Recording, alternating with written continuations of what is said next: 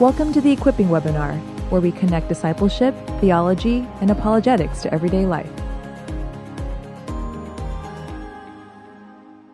Welcome to the April 2017 version of the Equipping Webinar. My name is Nathan, and I'm the Director of Equipping and Apologetics here at Watermark Community Church. And to my left is the sometimes I say infamous, but you're not. You're famous. I'm notorious. Uh, yeah, no, notorious. Yeah, notorious. Yeah, yeah, there's a little villainy in me. So, uh, yeah, No Nika Spalding, Director of Women's Equipping and Curriculum. Um, I'm excited to be here. I'm excited about our, our guest panelists today. And then I'm actually staring at the, um, what do I call you? Benevolent, Oh, maybe wow.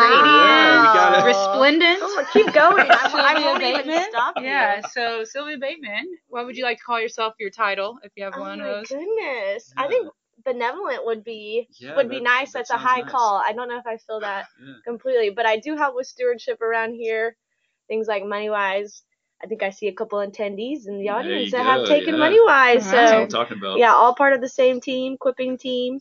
Cool. I'm glad to be here, and I will be looking forward to answering your questions and getting to interrupt Nathan and Nika. That's right. That's always her favorite part of this. Well, hey, today we we have a uh, just a special treat. When I was uh, 21 years old in college, I took a biblical backgrounds and life of Christ class.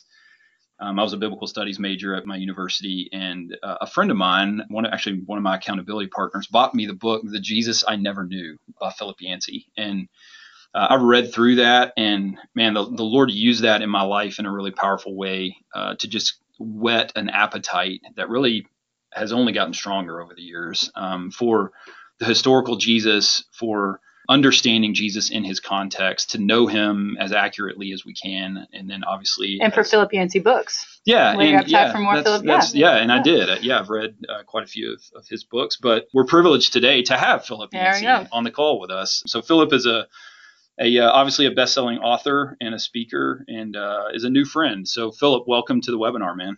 Thank you very much. Look forward to it, guys. I think we're just going to launch off one by recommending the Jesus I Never Knew. If you haven't read this book, the thing I, the thing I tell people about it is that if reading on the life of Jesus is something that you've never launched into, then this is a great introductory book to do that. So the great thing about Philip's writing style is it's very it's very personal. It's inter, it's it's interactive. Um, you feel like when you read his his books that you're you're really interacting with a friend, you know, and uh, and so uh, would encourage you to pick that up. But Philip, why don't you and, and you actually say and and you tell some of your story in some of your books, but why don't you take a few minutes now and just help us understand why did you write a book like this? How did your image of Jesus form over the years, and what was the context that that came out of? Sure, and I thank you for that introduction. I I'm a journalist, and what we journalists do is we take complex topics that we really don't know anything about, and we and we represent we represent the reader by walking them through and Yeah, and coming to terms with them. Yeah. Um, you know, we're not experts; we're generalists. And um, ho- however, I guess if uh, if there's one area I was an expert in, it was it was the Bible. Growing up, I was in one of these oh old-fashioned kind of fundamentalist, angry, legalistic, racist churches in the South. I hope there aren't too many of them left like that. But uh, just to put us on the map, uh, you may have heard of Bob Jones University. We were just to the right of Bob Jones University. Hey. I and yeah, didn't know that. and we thought we thought Southern Baptists were the liberals, you know. Wow. And so Got it. so I, as I thought about even in this morning preparation, knowing we are going to be talking about this, I thought I, I came away with a pretty clean image of Jesus because my church was a, basically an Old Testament church. They liked the God of judgment and ferocity and violence, and and that's what we we heard. It was kind of a fear-based religion. Mhm. And Jesus, we didn't. The church really didn't know what to do with. Uh, the phrase I used in in the book was that he came across as something like Mr. Rogers with a beard. You know? now, boys and girls, let's gather around. You know? But we didn't take him that seriously um, because he didn't he didn't fit that uh, that mold of uh, this control-oriented, fear-based religion that that shaped us. So, as a journalist and as a as a personal pilgrim, my writing has been a way of going back and reclaiming what is worth reclaiming. And Mhm. I, I likened it to picking picking up stones, the stones that I was given, scrubbing them off and finding out what what was the truth here. Mm. And so that title, The Jesus I Never Knew, is accurate because I didn't know this Jesus. And at a certain point in my faith, when I had made a commitment and I realized that church was not absolute truth, there were other ways of looking at the gospel, it's actually good news. I wanted to know Jesus. I wanted to know what he was like. So I started that quest and and the book resulted from that. Yeah. Love that. I, I think, yeah, I think this concept of, of image of Jesus is so critical because I, I think sometimes, sadly, you might get you might get ten believers in a room and ask them what's Jesus like, and if, you might get ten different answers. And so, Nate, why don't I just kick it over to you and talk about just this concept of imaging Jesus? You're you're writing your doctoral paper on it, so I assume that means you know something about it. Well, so, no, yeah. that means that means I, I education is learning what you don't know. so uh, yeah, no, the more you dive into this, the more you realize how much you need to learn. But I do think uh, that's why I laughed, so laughed with you, uh, Philip, because I remember in Vacation Bible, I grew up in a Southern Baptist church. Um, he was he was liberal. oh, one of those yeah, liberals. I was. I was one of those liberals you were Yeah. scoffing at, yeah. Um, but but uh, I remember in like Vacation Bible School as a kid, um, uh, to me it was like felt board Jesus. You Mm. know, it was like the Mhm. they would put the images of Jesus and the you know that he was nor- typically he was holding like a sheep and like petting it or you don't know what what you know what in the world Right, sure. and his disciples that are around him and and more often than not the felt board thing as you're a kid it was almost like in my mind I would time to see how long it would take the felt board Jesus to like flop off the board you know right, right. Stronger And, uh, over the years. yeah yeah yeah Wasn't in the budget. yeah and then a church uh, a few years ago a church did a series of videos on jesus that kind of captured what I think a lot of people think about when they think about jesus and it was definitely a parody of jesus Mm. He goes around his disciples and i saw you smoking you know and i can't Yeah, right. i can't say what you did because well i'm jesus you know It's like- i mean but that's the way that um, i think that's the way that that a lot of people think about him and so when when you think about imaging jesus you have this idea that if you're a linebacker like i played football you know and that was kind of my image of jesus for a while like Hmm. hey if jesus is going to play football he's going to he's going to knock everybody on their butt you know kind of that and or if Jesus uh, played basketball, or if he if he You're was an an, artist, artist, or- yeah, if right, if uh, right. you know he played the cello, he tends to just um, look like us. He totally does, Yeah. yeah. And that's that I think is the is the part of it when we image Jesus that that is so dangerous for us because we end up um, shaping this idea of Jesus in our minds that's just not true to the historical Jesus. Yeah. And and so yeah. um, how how have you seen that in your life? And then what are some of those common ways that that uh, you see people get it wrong? One of the reasons I think people do get it wrong is that is that Jesus speaks differently to different audience. There was this phrase floating around a few years ago called comfort the afflicted and afflict the comfortable. And there's something very true about that phrase. If you just read through the gospels, if a person is hurting, a widow's just lost her son, Mhm. even a Roman soldier whose servant is ill, you know, anybody who's hurting, a person with leprosy, a person whose legs don't work, you'll never find anybody more compassionate, more understanding, and with the supernatural ability to solve that problem. You know, Yeah. so so there's something about that compassionate Jesus which is really true. On the other hand, if he's dealing with hypocrites Mhm. or oppressors, you're never going to find anybody fiercer. I just the other day I was reading Matthew 23 where he unloads against the Pharisees. Yeah.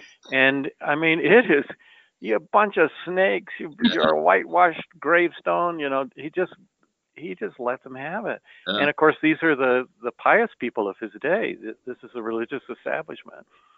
But there's that aspect of Jesus where he speaks to the to the needy with what they need, Mm. and he speaks to the people who don't acknowledge the need and exposes that need. Mhm. I I talk about that in terms of grace. That grace is a free gift of God. You can't do anything to earn it, to deserve it.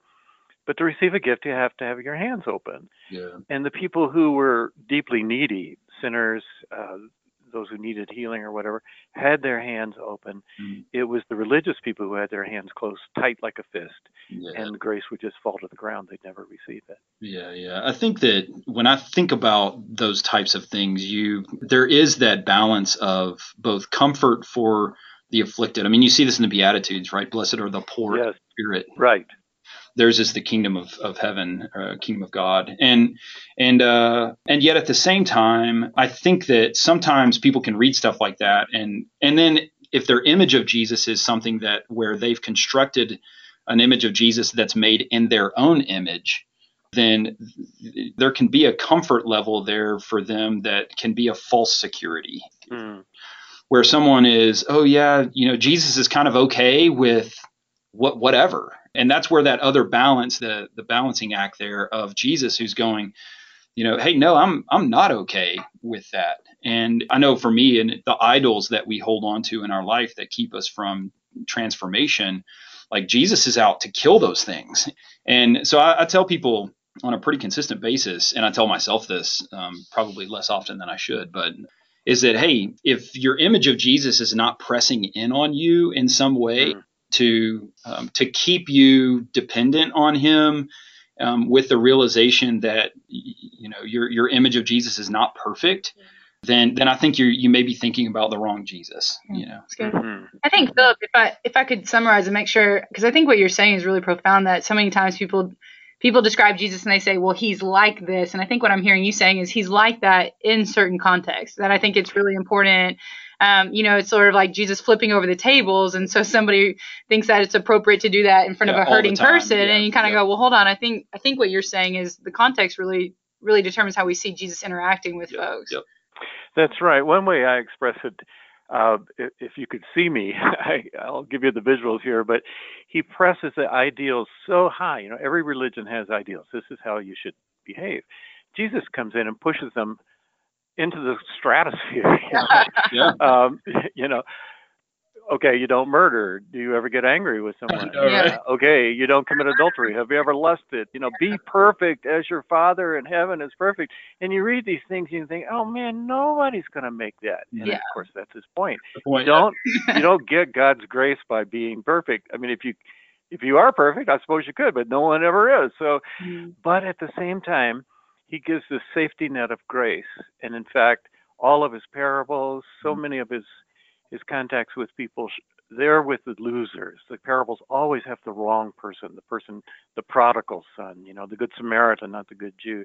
Mhm. And he shows us that no matter what you've done, either denying him three times like Peter did, or adultery and murder like King David did, you know, no matter what you've done, God's grace is deeper still. God can Mhm. indeed redeem you and put you back on the path. So it's not something we do.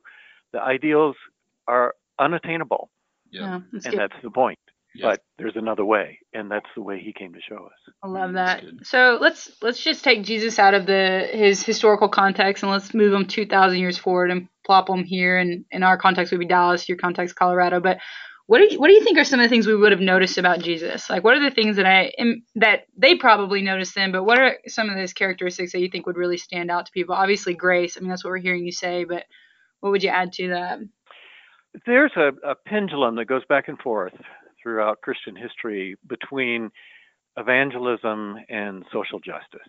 Hmm. Mhm. Uh, and if you look at Jesus, man, he's he's both and. You know, Yeah. there are parts where he says, "What does it profit if you gain the whole world and lose your soul?" You know, that's the most important thing. And he's very clear about um, that that he came to prepare us for a long life, an eternal life, and and in some ways, this world is just a an intro, a preview of that.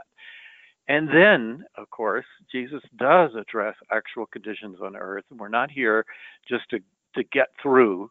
We are here to thrive, and we are here especially to help the oppressed thrive and the marginalized. We're supposed to reach out to them.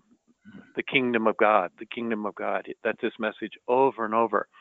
And I think that's uh, that's where we go wrong most commonly. I was raised in churches that it was all about getting saved so you can get to heaven. Yeah. And I mean, the whole purpose of life is just to grit your teeth and get it over with so you can start heaven. You know, Yeah. Hey, people well, don't that's not Jesus. Jesus. And Yeah, you're like, well, yeah, they, they need to eat. they need yeah, to, right, right. right. Yeah. Right. I mean, there's an element of truth there. Yes, it's important. Jesus does say, "What does the profit if you gain the whole world but lose your soul?" At the other end, though, a lot of his stories are just ordinary activities. Uh, look at the Lord's Prayer. You know, give us this day our daily bread. Mhm. Uh, may God's will be done on earth as it is in heaven. Yeah. And uh, depends on where you are in the country and and what what part of the faith you're connected to, which where that pendulum falls right now. But there are some people who think it's all about social justice. You know, it's just bringing the kingdom by. Well, that doesn't really work. Yep. Jesus was also about transforming lives. Yep. And there are some people who say, no, it's only about transforming lives. It's this private get saved. Well, no, that's not Jesus either. His whole message was about the kingdom of God. So you got to have both. I think people often do get get that wrong. there's a material aspect to it and an immaterial aspect to it. The gospel gets reduced down to God is holy, you're a sinner, stop being a sinner, ask Jesus into your heart so you can go to heaven when you die, you know. Yes. And and so there there definitely is an immaterial aspect to our experience that is our will, our soul, our spirit. I think the uh, the great spirituals, many of which were written by slaves and, and truly oppressed people, express that if if you are a slave on a cotton field in Mississippi, Mhm. you know your life on this earth is always going to be Yep. pretty bad, you know. Yeah. and so it's really important to think about there's going to be justice someday. God's going to give me something uh, to make all of this worthwhile. And these beautiful spirituals that came out of that period. Mhm. But at the same time, you know, there's the call to the rest of us. We got to stop this kind of injustice. You know, we got to get people out of that. So it's important to have both at the same time. Yeah, and that's the material aspect of it is I see this in the gospels when Jesus is saying, "Hey, even in, in his statement, I am the bread of life." What did he do right before he said that? Feeds He them. fed hmm a bunch of bread. You know, what did he do when when he goes to uh, raise Lazarus from the dead? He says, "I am the resurrection and the life," and then he raises Lazarus from the dead. And that's in, in your book, Phil. You, you talk about uh, signposts. You know, uh, um, that miracles serve as these signs for the person who's paying attention, and that's the miracle of the incarnation is that the God of the universe ma- materially becomes a man. You know, and yes, right, he- right. touch him, you interact with him, you his disciples hugged him and and you know Ate with ate with him, him yeah. and and that's the aspect of of it that I think when you talk start talking about the fullness of the kingdom of God, then you have to talk about it in both terms that there is this immaterial aspect that whereby Jesus is looking past the religious leaders and the Pharisees and Caiaphas even who's examining him to the power behind them to defeat his enemy Yeah. So that he can like Romans 8 says redeem all of creation and raise us from the dead. And so to, to have that fuller doctrine of salvation that Mhm. he's saving us both immaterially and materially your your body will, will be renewed. Creation will be renewed. The oppressors will go away. Things will be uh, restored. Yeah, so it sounds like, and I I love what you guys are saying. I mean, it sounds like kind of what I'm taking away from this is anytime somebody tries to put Jesus in a very square, clean, neat box of this is what he always does, I think that you start to venture into maybe more dangerous waters of there's nuance here in terms of um, if you're the oppressor, hey, there's there's a real act of social justice here that you need to understand, and then if you're the oppressed, like there's a real uh, mercy and grace and comfort that that's coming your way, and I, I think that's some of uh, anytime you hear somebody's image of Jesus and it's so one dimensional, you kind of start going, ah, I think Yep. you need to keep reading. What's know, crazy and- Mm. if you pay attention to history, we're talking about oppressors and, and oppression. The people who are oppressed, when they finally come out from under that oppression, they become oppressors, Mm, unless Mhm. there's an intervention by Christ. yeah. And and so there's that you're dealing with a human nature. It's it's uh, and I think what Jesus is doing is he's saying let's lift the oppression and also transform the human heart. You know, and and those things are not independent of one another. Yeah, you guys are hitting at something. I, I was reading through Matthew, my quiet times at the beginning of the year, and uh, I think in every margin on my Bible, I just have one arrow going up, one arrow going down, one arrow going up, one arrow going down. Just this upside down world and right side up kingdom of God, upside down world we live in, or however you want to say it. Uh, it just, Yeah. um, it's so different than, um, it's challenging. You know, I mean, Philip, as you're, as you're talking, I mean, there's parts of Jesus, the true Jesus that we encounter in scriptures that is challenging and comforting Mhm. and challenging and Mhm. comforting, and Yeah, you yeah. know, and Mhm, Yeah. mhm. I love the juxtaposition in uh, Luke chapter 18. Jesus is going through Jericho, and there are two encounters there. One is with a very oppressed person, it's this blind beggar Bartimaeus, and the other was with an oppressor, Zacchaeus. And what we learned about Zacchaeus in Sunday school is that he's a wee little man, right? Very short. But but actually, I think the reason he was up in a tree was not to improve his view. It's because that was the safest place for him. He was an oppressor, Oh. and he would get lynched, you know. but uh, watch how Jesus deals. He always responds with mercy and compassion to the oppressed. And then to the oppressor, he shocks everybody by saying, Can I come to your house for dinner? yeah. He treats him like a human being. He transforms him. And by the end of that dinner, Zacchaeus is taking out loans to pay back all the people he's cheated over the years. Mhm. I mean, it's a beautiful combination of those two all at once. Yeah, That's, that's good news. So let's keep Jesus here then in, in the 2017. Uh, and let's just talk about how do you think Jesus, based on your studies and, you know, obviously in a relationship with him, so you know Jesus, but how would he respond to our current cultural situation? So I, I think this is a great time for us to, um, if you're listening at home, Philip Yancey's written this book on vanishing grace. And I think it's a really apropos book for just the political climate that we found ourselves in in this country and and just the premise of the book is just the title gives it away, and I'll let Philip describe it. But just Philip, what, what would you like to speak to that? Of just how would Jesus in this current cultural situation navigate some of these choppy waters that we find ourselves in? Well, it is a little odd when you immerse yourself in the life of Jesus and then come to contemporary Christianity because if you read the the media or looked at the media, you would think evangelicals are a lobby group, a Washington D.C. lobby group. You know, that's how we're cast, and and some of them are acting like that. Well, because I'm a journalist, I get to travel around the world, and the the irony is, that in other places like New Zealand, for example, or or, or even the UK, the more conservative you are as a Christian, the more liberal you are politically. Hmm. So in New Zealand, a lot of the the strong evangelicals or would call themselves socialists because didn't Jesus talk about the poor and everything? Mhm. You come over here and it's the opposite. And then I go back to the Gospels and I see how apolitical Jesus seems to be. Mhm. He he didn't really comment on um, much going on. He called Herod that fox. Uh, he he had an opportunity to be with the governor of the entire country, Pilate, and he refused to talk to him. Pilate got irritated because he wouldn't answer his questions and and you know, and uh, Paul, uh, he was a little more political. He would use the legal system to appeal when he was unjustly accused, but neither one of them talked about cleaning up the Roman Empire. That was not even on their on their agenda. You know, cleaning up the Roman Empire. There were terrible things going on in the Roman Empire, gladiator games and and the abandonment of infants, where a fourth to a third of all babies were just left. That was their form of birth control. Wild animals, the weather would take them. Jesus didn't talk about that. Paul didn't talk about that. You know, a lot of people. I just read an article the other day that said uh, the only two issues that count to evangelicals are abortion and homosexuality. Mhm. Well, that's not true. That's just the media caricature. But it's it's odd that those weren't the issues that Jesus and Paul talked about Yeah. They just had a different way of presenting the kingdom of God. The, the kingdom of God, fortunately, can thrive in any kind of environment. When you think about it, Paul could have said, okay, who should be the next uh, emperor of Rome? Should it be uh, Nero or Caligula? you know, they, they didn't really have much to work with back then. And, and so I love this phrase from Martin Luther King Jr., who says, um, yes, we fight. Some of these issues we have to fight for, but we use different weapons. We use the weapons of grace. Yeah. And and Jesus, when he was dealing with the Roman oppressors, truly oppressors, he said, "Well, if a Roman soldier asks you to carry his pack one mile, offer to carry it too. Mhm. Love your enemies. Yeah. Pray for those who persecute you." Boy, that is radical stuff.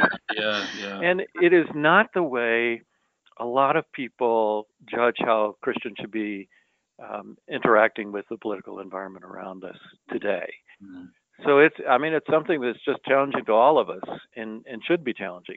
That's Politics is an adversary sport. Boy, do we see that in the news every day? you know, Yeah. to try to get the, co- the Republicans and Democrats to agree on anything, even though they both know it's a good idea. That's Yeah. a They just won't do it. And the gospel is is a whole different way of approaching society. But Philip, before I think Sylvia is going to interject Yeah. here, and also just a reminder, if those of you came a little later in the broadcast, that you do have a questions tab, and uh, would welcome your questions. And I think Sylvia's been act- interacting with a few, so go ahead, Sylvia. Yes. Yeah, so this one pertains specifically to the current cultural situation we're in and and you, when you were talking about social justice. So how does the church respond to the gay identified person who claims the church oppresses them for their identity? Well, I would say uh, they're absolutely right. The church has oppressed gay people over the years, and okay, there's the issue of the moral issue, and you know, fortunately, I am not in charge of a denomination. I don't have to make other denominations do, but You have the privilege Uh, of you know, list. yeah. yeah, right. I'm a freelancer, right? That's right. But if you ta- if you talk about the attitude and the way they are treated, Mm. the Bible is very clear there. What do you do with people that you morally disapprove of? You love them. you reach out to them. You take care of their needs. I remember uh, as a journalist, I had the privilege one full day to spend with Henry Nouwen. Some of you have read Henry Nouwen's book.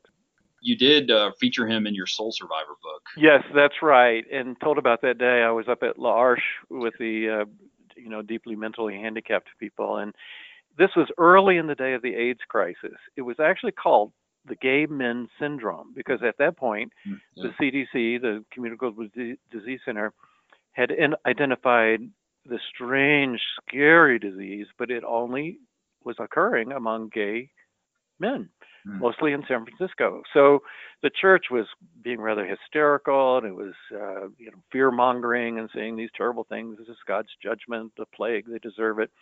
And Henry Nouwen thought, well, that's not right. So he flew out to San Francisco, and there was an open ward full of these men, all of whom were dying. There was no treatment, no cure, whatever. And he would just go up and down the cots and say, I'm a priest, and part of my job is to hear people's stories. We call it confession.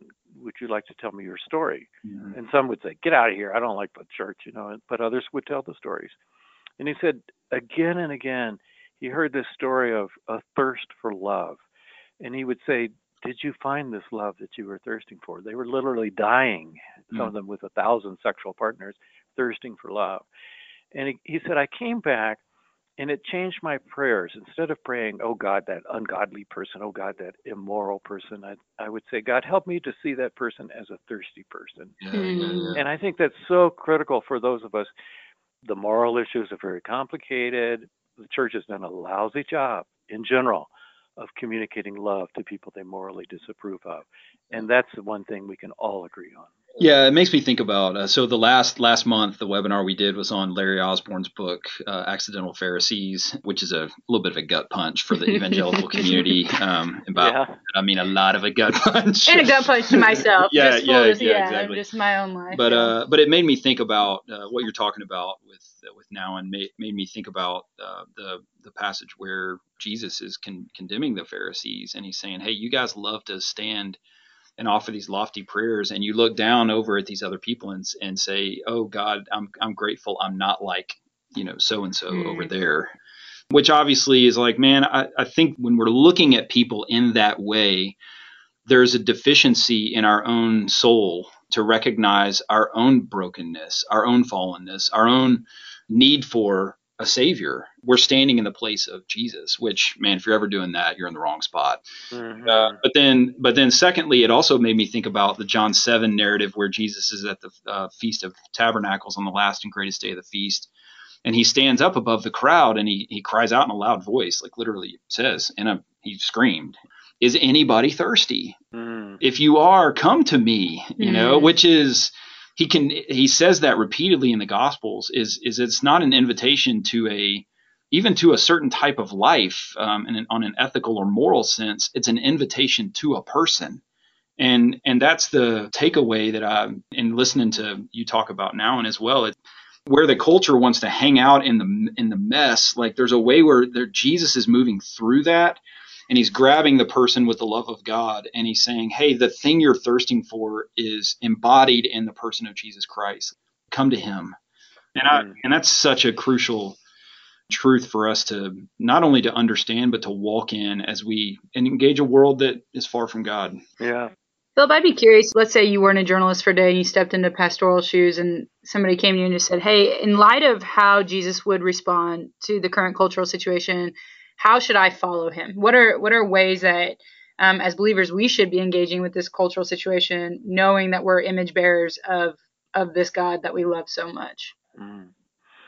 I remember talking one time to Ed Dobson. Ed Dobson was uh, at one point the special assistant to Jerry Falwell. He calls himself a fundamentalist. He went to a, a very conservative school.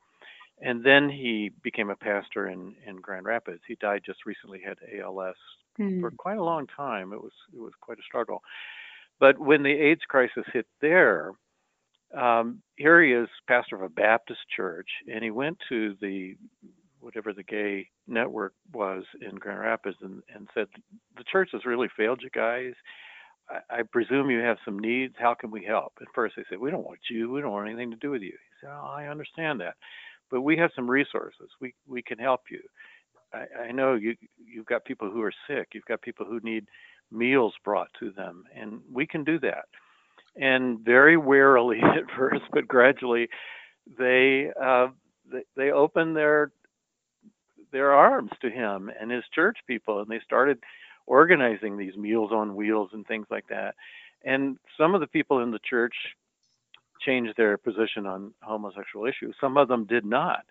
But the church saw we we have done wrong, and we are here to serve. You know, hmm. I think of we just went through um, the Lent um, period in the last week of Jesus' life, and there's that wonderful story in uh, John 13 to 17, Jesus' last hurrah with his disciples, where he's getting across two things that are most important. One is you lead by serving, and he mm-hmm. washes the feet. Mm-hmm. And that follows, if you look at the harmony of the Gospels, that follows a scene where this woman of ill repute, a prostitute, anointed Jesus' feet with perfume and then washed them with her hair. Mm. It was almost as if Jesus was saying, "She got it. None of you got it. You're you're arguing on who should be the vice president. You know, who should be next in the in line. James and John had this Jewish mother always trying to promote them, you know. and here was this and here was this prostitute oh, who who got it.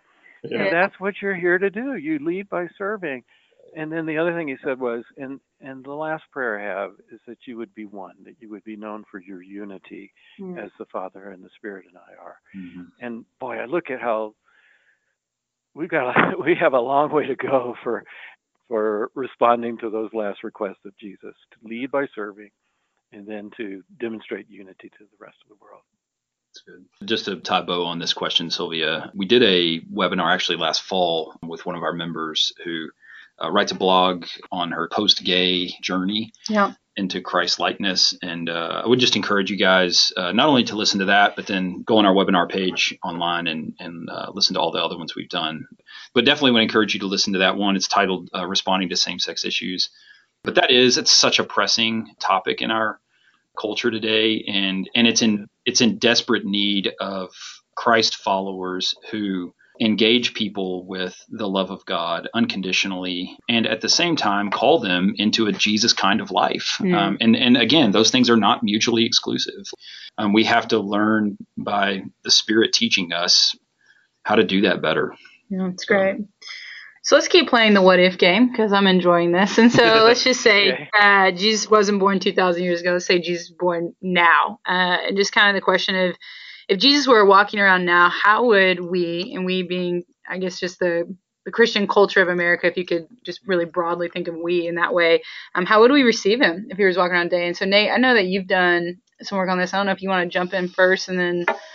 Yeah, the only thing I would say, and then I'll toss it over to Philip because I mean he's probably got a lot better ideas on this than me. But um, uh, I, I think Jesus is would be just as, if not more, revolutionary today than he was 2000 years ago. I think I think it would be a wake up call for for the Christian church to uh, one see ways that we have, in a positive sense, have accurately uh, viewed him and followed him, and then I think there would be some gaping holes where he shows up, and all of a sudden the things those sacred cows, if you want to call them that, that we've held on to and have become identifiers for us, I think, you know, if, I don't know, I'm just be blunt about it. I think Jesus would walk straight up to those things and just kill them. so, um, but Philip, what what do you think, man? uh, well, you were asking the question before I get to the Christian part. I was thinking of how the media would respond to Jesus.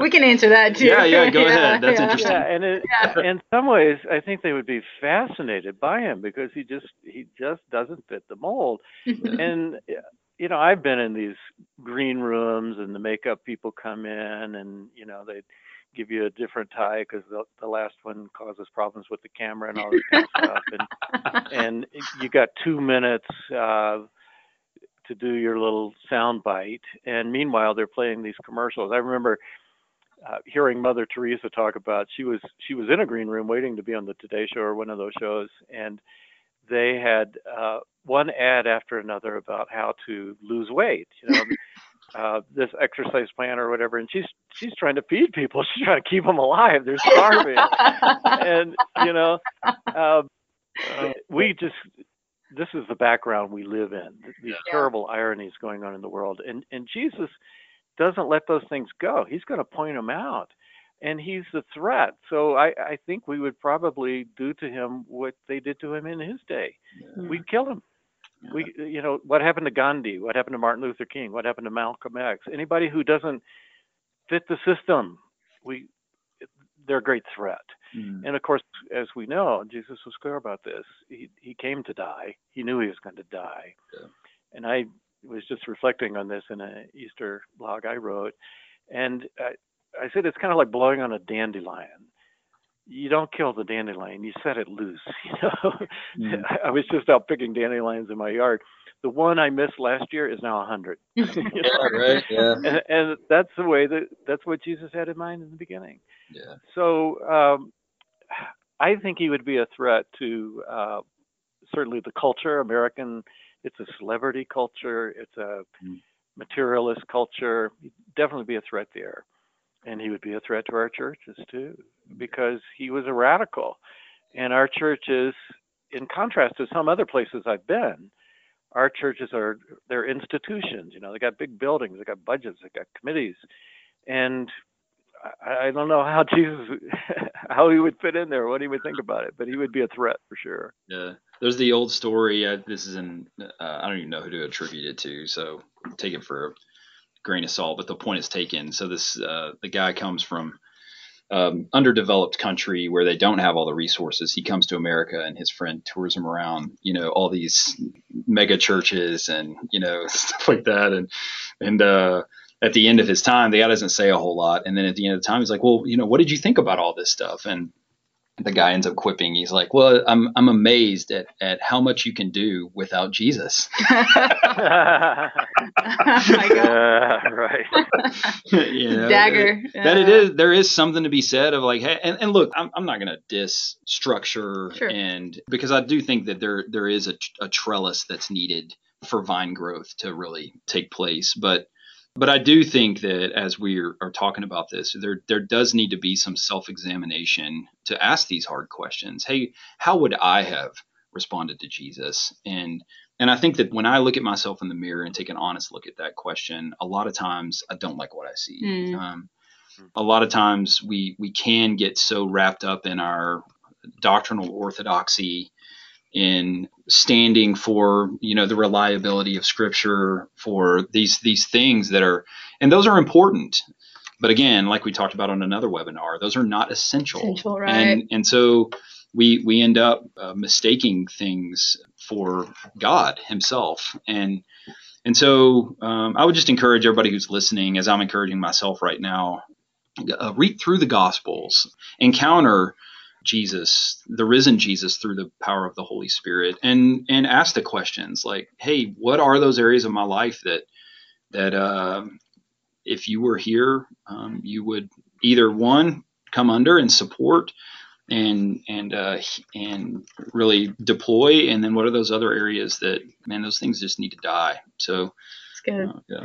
It's good. So in the uh, one of the main contributors to my theology is the show Scrubs, and so um, there's this uh, there's this funny episode where there's basically three vignettes in the episode, and there's three people in each of the three vignettes, and and one person is heading towards trouble, and the other person's trying to stop them, and then they finally need a third person to intervene and stop the person, and and so the so the middle person goes to them and go, what, how did you know what to say or what to do to stop this person? And all three vignettes in the same way with them going, because I know him, because I know him, because I know her. I mean, they just come back to that. And I think um, that Hmm. vig- that story comes back to me over and over again because I think about um, sort of as we're talking about this image of Jesus, so many times people describe him. And then you ask the question, well, how do you know that? And I think people go, well, how, because I know him. And so I think uh, to bring this back to just um, you know, Philip, as you talked about your your image of Jesus from uh, you know, sort of going from this childhood upbringing in a in a in the more fundamentalist group to now writing, you know, a bestseller in the Jesus I Never Knew. How do we recover a more accurate image of Jesus? How do we get to the point where we go, well, because I know him, I, I know him, I know what he's really like. So how how do we do that? in the book, I talk about an exercise I went through. I was teaching a class. I think you've had classes like that in in your own church, and I I decided to start with movie portrayals of Jesus. And the way I ran the class was I would uh, I would make copies, Xerox copies of the passage of the day. Um, don't tell anybody because I'm not sure I wrote for copyright permission. anyway, we, may, we may or may not have done that. okay. And then I would, uh, so everybody's got the Bible in front of them, and everybody has these preconceptions. Then I would show maybe five clips from movies. I had I had a, a whole drawer full of this is back in the VHS days, you know, and I had a, a whole drawer full of these movies, and I choose four that were radically different portrayals of whatever scene I was talking about. And then I would I'd pop one in and I'd pop the other one in and I'd say, What do you think? Who, who got it right? Pop the third one in, pop the fourth one in. And by the end, nobody knew what happened. now, but now let's look at what the Bible says. And we had kind of cleaned away our biases, you know, our preconceptions. Mm-hmm. And I, how do I do that today? Well, I would recommend finding a, a really kind of funky version of the Bible. The message, for example, would be one. Or I don't know if it's even still around, but when I was young in my faith, the Cotton Patch version of the Gospels, that really radical translation, that takes the story and kind of put Cotton Patch would put it in modern context. So instead of the Good Samaritan on the way to Jericho, it was between Jonesboro and Atlanta, Georgia, and the Samaritan was a black man helping a white man, you know, that kind of thing. Right, right. Yeah. And um, yeah, so thanks to now, obviously, there's some people who weren't raised in the church, so you, you come at it without those biases, which is great. Just read the Bible straight, you know, teach Yeah, us. You, know? um, you don't have to do through that, go through that. But I, I like to be pushed. I like to be stretched. So I go to people who I'm not like, but I that bother me, and I need to learn from people like radicals, people like Shane Claiborne Hmm. in Philadelphia, lives in the inner city on almost nothing, is a total pacifist. You know, I, I'm not these things, but he does it because he's following Jesus. So I think I got to listen to what he says. Right. Or not too far away from him, there's a group of uh, Hutterians, and these are like Mennonites on steroids. You know, they they they all live in community and and they're really devout and they're total pacifists. And I I learn from these people because they're dealing with the same. They, they are that way because they believe Jesus wants them to be that way. Hmm. Yeah.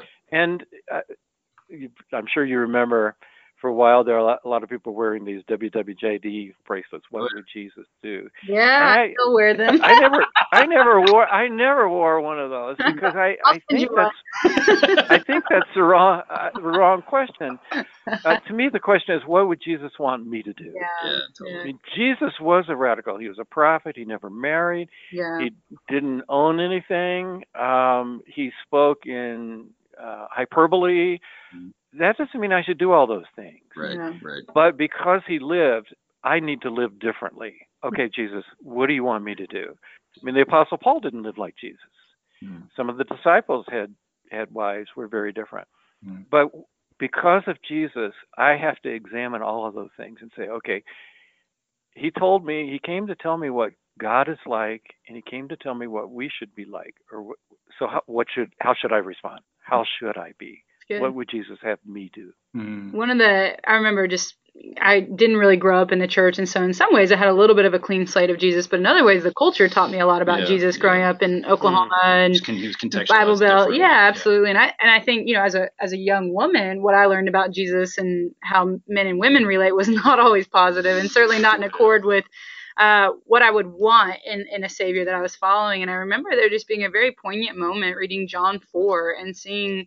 Um, Jesus' interaction with that woman at the well, and and just going, I think I think that my idea of how Jesus feels about women, or how men should feel about women, maybe has been shaped more by cultural attachments than by by the Savior himself. And so for me, that was such a vivid moment of sort of relearning what Jesus was like. And just Philip, in your own life, was there a moment, something you learned as a child um, about God that maybe Jesus corrected, or about about Jesus that I mean, just as you got to know him in your journalistic ways, that you just thought, okay, that's really refreshing to know it's not like that. Yes. Um, when people say, okay, you grew up in this, I call it a toxic church that gave you all these bad images. So, how do you get out of that? How do you recover from that? And the story is that I was taught by all the people around me that I was a rebel, I had a terrible heart, and God was going to smash me, God was going to break me. Mm. So, you know, for a rebel, you just, yeah, okay, I'll just get tough. Let him try, let him try Yeah. and you know just steeled myself and exactly the opposite happened i i say uh, the things that brought me back to god were these three things the beauties of nature classical music and romantic love Mm. and those things convinced me that the church had lied to me that god was not this angry smashing cop trying to kill people you know uh, god was an artist who wanted to give us these beautiful gifts that I was experiencing. And, and as I experienced them, I wanted to know that artist. Mm. I came across this quote from G.K. Chesterton that said, The worst moment for an atheist is when he has a deep sense of gratitude and has no one to thank. Mm. Yep. And that's how I felt. I was feeling the gratitude and I had no one to, to thank. And if you go back and just read the Gospels, Jesus was he was a live human being who's walking in a real world and his stories are brilliant i've tried to write parables you can write one or two and then you run out of ideas i mean they are hard jesus did like 36 of them without even thinking you know somebody asked him a question well let me tell you a story and what are the stories they're stories of of eating dinner and and a wedding banquet and and uh shepherds and growing crops and you know just life jesus was was a life giver, a life giver. Mhm. And the church I grew up in seemed to be a life shrinker. Mhm. And and so it was that hinge moment of realizing that that God is not the enemy. I'm my own enemy. God is a God of grace who has lavished this world with beauty, with love, with these great gifts, and He wants us to enjoy them, to thrive in the midst of them. And he has some ideas about the best way to do that. You know, those are called the laws. And I, I've concluded he's right about all of those things. Uh, so I, I learned them. But the, the key thing was that image of God. And I love this phrase. It's in the book of Hebrews, I think, that Jesus is the exact image of the inexpressible God. Mhm. There's no way we can get our minds around God. We can't visualize God. He's forbidden us to do any graven images. But He gave us a human being. He gave us somebody like us that we could relate to. Oh, that's what God is like. Yeah. And this phrase from a British bishop a couple of centuries ago, he said, In God is no unchrist likeness at all, Mm. which is just a fancy Anglican way of saying, if you want to know what God is like, look at Jesus. Yes, yeah. And if your image of God does not match what you see in Jesus, you need to you need a new image. You've got it wrong. Yeah, that's it. great. As we tie this up and talk about some implications for all of this, one of the passages in the Gospels that's meant an enormous amount to me, and it, I meditate on it, and I'm like, yeah, I think it'll probably, I'll be on my deathbed, Lord willing, in a long time, still wondering about this. but the crazy thing about studying the life of Jesus, as I've been a student of Jesus now for a while, um, is that there's the contextual and the background study that help us understand his life and why he was responding in some of the ways that that Philip was talking about in his context. You know, why did he overturn tables? Why did he, you know, Right. what what's the background to all of that? So it's kind of like hey, you need to kind of understand this stuff in order to put the actor on the stage.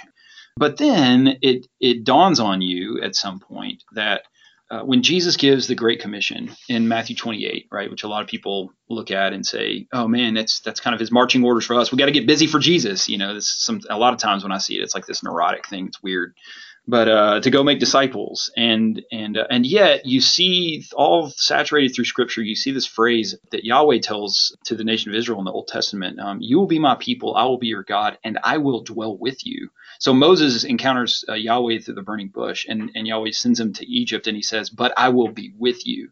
Jeremiah, he commissions to speak against Israel. Right. And Jeremiah balks at him. He's like, No, I will be with you. Like there's this sense of God is doing what God is doing, and he's using us. Um, to uh, participate with him. And that's what's so crazy when Jesus hits the scene and he says, Therefore, go and make disciples of all the nations, baptize them into the name of the Father and the Son and the Holy Spirit, and teach them to obey everything I've commanded you.